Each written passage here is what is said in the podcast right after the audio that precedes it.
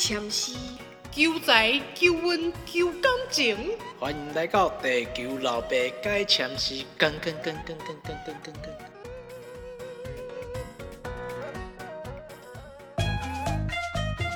Hello，各位，又过了一周，自从录了 Podcast，我觉得我的生命更短了，时间越来越不够用。不知道大家有没有跟我一样的感觉呢？好，听完我发牢骚，就开始本周的解签事。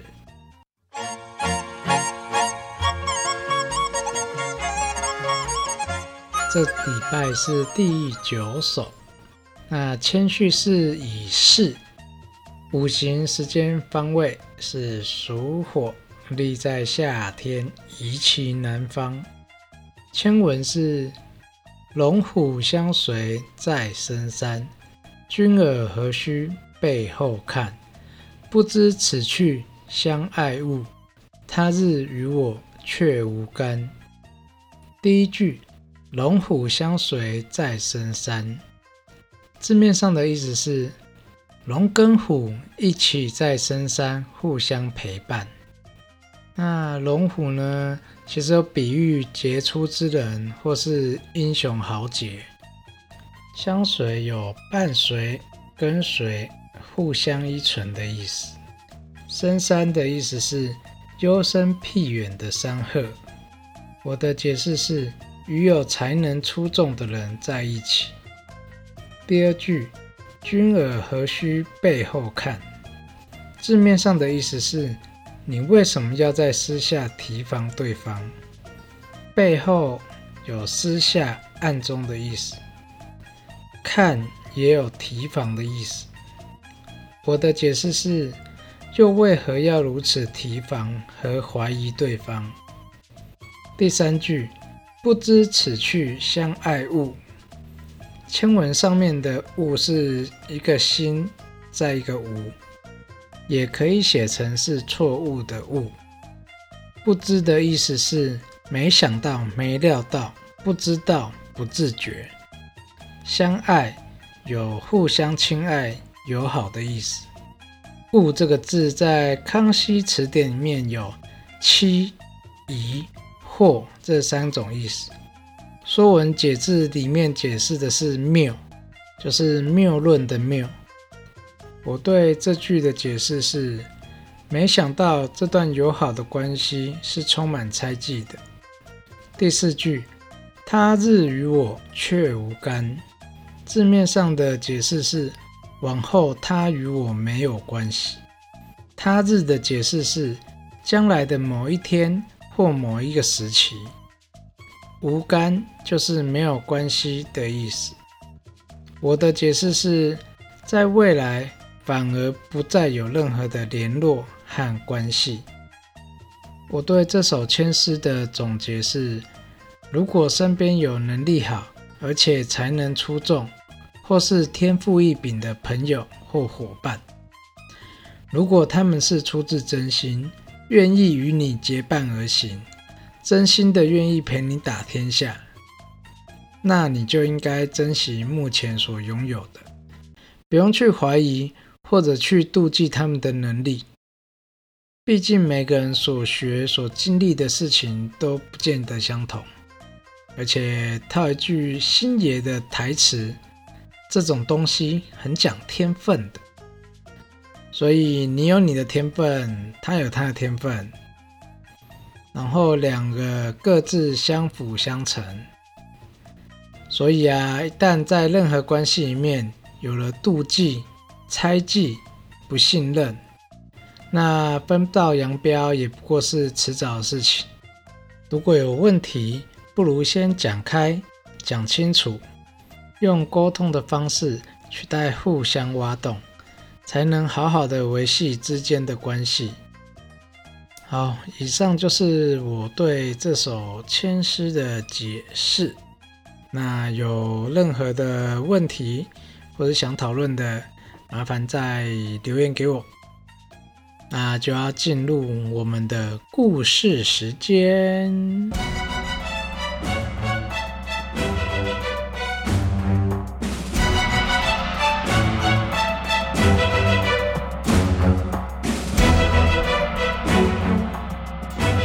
其实这首千诗里面也有关于薛仁贵的故事，但是我今天要讲杨家将的故事，讲宋朝。那薛仁贵的故事，就请粉丝们去看完《薛仁贵征东》。今天要讲的故事是宋太祖遇呼延赞。那签诗上面都会把呼延赞写成欧延赞，在历史跟小说里面都是呼延赞，所以我就把故事名称证明为宋太祖与呼延赞。典故呢是出自于《杨家将演义》里面的第四回。先来做人物介绍，宋太祖。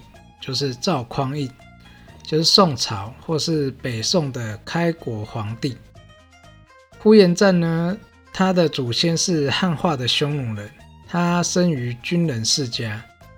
因为宋太祖看好他，所以就提拔他。但是他的行为很怪咖，据记载，全身上下都纹了“赤心杀贼”这四个字。甚至连妻妾奴隶那些身上都被他刺上去了。我觉得这行为在现代肯定犯了强制罪，肯定会被抓进精神病院强制治疗吧。然后在四个儿子的耳背刺上“出门忘家卫国，临阵忘死未主”，耳朵才多大，刺了十几个字，我都觉得岳飞。在背后刺的字，是不是受他影响了？而且在那个年代，在冬天还会用冷水帮小孩洗澡，是说洗冷水澡好像能增强免疫力的样子。但是我怕冷，平真无法。好，第三位人物杨业，他是杨家将里面的头，曾效力北汉。北宋被破塔后。宋太宗用宝贝球收服。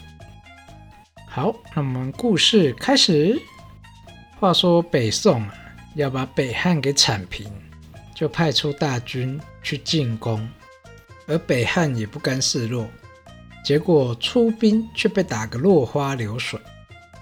北汉皇帝刘军就把半退休的杨业给召唤了出来。杨业一出场，就像开挂一样，连下两颗人头。其中一个还是一刀就连人带马劈成了四截。各位看官，是不是开挂？这手术竟然只像砍了一刀。两个领便当后，兄弟党将军高怀德和高怀亮就带了一万人马杀了过去。敌方也开城应战了，但杨业却直接杀入宋军里头，跟高怀德打得不相上下。杨业眼看也只能打个平手，就勒马要回城了。但高怀德却不让他走。这时，杨业的儿子杨延昭就冲出来截杀怀德。这时候，弟弟怀亮也杀了出来，把哥哥给救回去。回去之后，他们就跟主帅说：“杨业，我无法，不如就跟北汉讲和吧。”宋太祖就大叹：“哎，难道是天意不让我平定河东？”之后就跟底下几咖开完会，就让人家去谈了。见到杨业，就直接跟他说要谈和，但杨业却说：“你们北宋在碾平其他国家的时候，有要让别人讲和吗？”使者就回答：“我堂堂大北宋是不想杀生过度。”看在你的面子上才来跟你谈，不然你以为我们家没人了是吗？全部叫出来轮你们的话，你以为晋阳城还能好好的吗？你以为你还能打几场胜仗？哈！杨业这时却哑口无言。旁边的跟班就跟杨业说：“讲和也好，让他们生气了，我们河东也不会好到哪去。”杨业就答应了，使者就开心回去报告了。再说使者回来报告之后，宋军就班师回朝，途中经过潞州，到太行山驻扎。这时山寨就有小兵回来报告说，宋太祖出征河东，但出师不利。呼延赞听到了就很开心，跟李建忠说。我跟河东那帮人有着切齿之仇，今天拦住宋军，跟宋太祖要一些装备，让我们能够练习军演。等下次出兵，我们直接当先锋打头阵，替北宋立个功，总比当个山贼好。李建忠也觉得不错，就让他带了五千人马去拦轿要装备。当呼延赞带着他的人马到军队前面，前锋的副将就说：“哪来的王八蛋敢挡路啊？没看到皇上在这边吗？”啊！呼延赞就回答他：“挡住军队只是为了跟你们借些装备，让我们这些人能在山寨中练习军演。等下次你们要再出征，我们愿意打头阵。”副将就回答说。我大北宋王朝有多少厉害的人，还需要你们这群无名的山贼帮忙？哪边凉快哪边去，说不定我还能饶你一命，不然我就宰了你。哼！呼延赞就说：“那打赢我，我就让你们走。”结果副将就领便当了。后来又来了一位，但没两下就被抓回山寨。这时候，主帅知道了副将被杀，一名将军又被抓，而且死掉的副将还是自己的儿子，伤心难过，却又不知道该怎么办。这时候，太尉党进就说：“山贼杀了军官，军官还打不赢山贼，如果皇上知道了，你要怎么解释？”主帅直接回他说：“卖差了，我还没想到。”党进就说：“我出去跟他打。”主帅就回他说：“太尉能出手，真是太好了。”党进出去看到呼延赞，就跟他说：“哪里来的野蛮人？没看到军队在行军吗？是来找死的吗？”呼延赞就回他说：“我并不是真的要挡路，只是想报效朝廷，借一点装备来练习。”你们为什么可以这么小气不借，还动刀动枪的？党进听了就很生气，就跟他打了起来。呼延赞眼看不分胜负，就假装输了要逃跑。党进就追了上来，一刀要砍下去，结果被呼延赞闪过。呼延赞就用枪哨把他给弄下，又抓到太尉一枚。高回德知道了，就上去跟他打。这时候有人报告宋太祖，宋太祖就亲自去观看。此时两人打得不相上下，宋太祖就请人传令，要两人停手。使者就问了：为什么要阻挡皇上的军队？我是觉得很烦啊，到底是要问几次？但呼延赞又说了一遍。使者就说要回去跟皇上讨论。宋太祖得知就说：“我堂堂大北宋王朝，才这点装备又不是借不起。如果因此让他建功，官位我也不会吝啬的不封。”就下令把呼延赞要的装备准备好，让使者带过去交给他。呼延赞回去以后，就跟李建忠说。那李建忠就回他说：“啊，既然皇帝都答应了，我们就把绑来的军官放回去吧，也好去跟皇上请罪。”呼延赞也赞成，就去放了两位，还跟太尉说：“多有得罪，敬请见谅。”党进知道之后，也回答他说：“是我太激动，没有了解你的意思，才会被你抓起来。”实在是很惭愧。我是觉得是在攻杀小朋友，打输就打输，还那么多借口。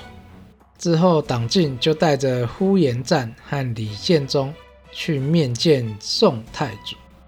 宋太祖见了两位，知道他们想报效朝廷，就封李建忠为保康军团练使，呼延赞为副团练使。故事结束。其实为什么只有一回呢？因为宋太祖在下一回合他就领便当了。因前世故事的主要角色是宋太祖跟呼延赞。所以故事就只会到这里为止。有兴趣的听众也能去看看杨家将演绎。下周就是第十首啦，好快哦！没想到已经录了六分之一了。好了，各位晚安，再会，拜拜。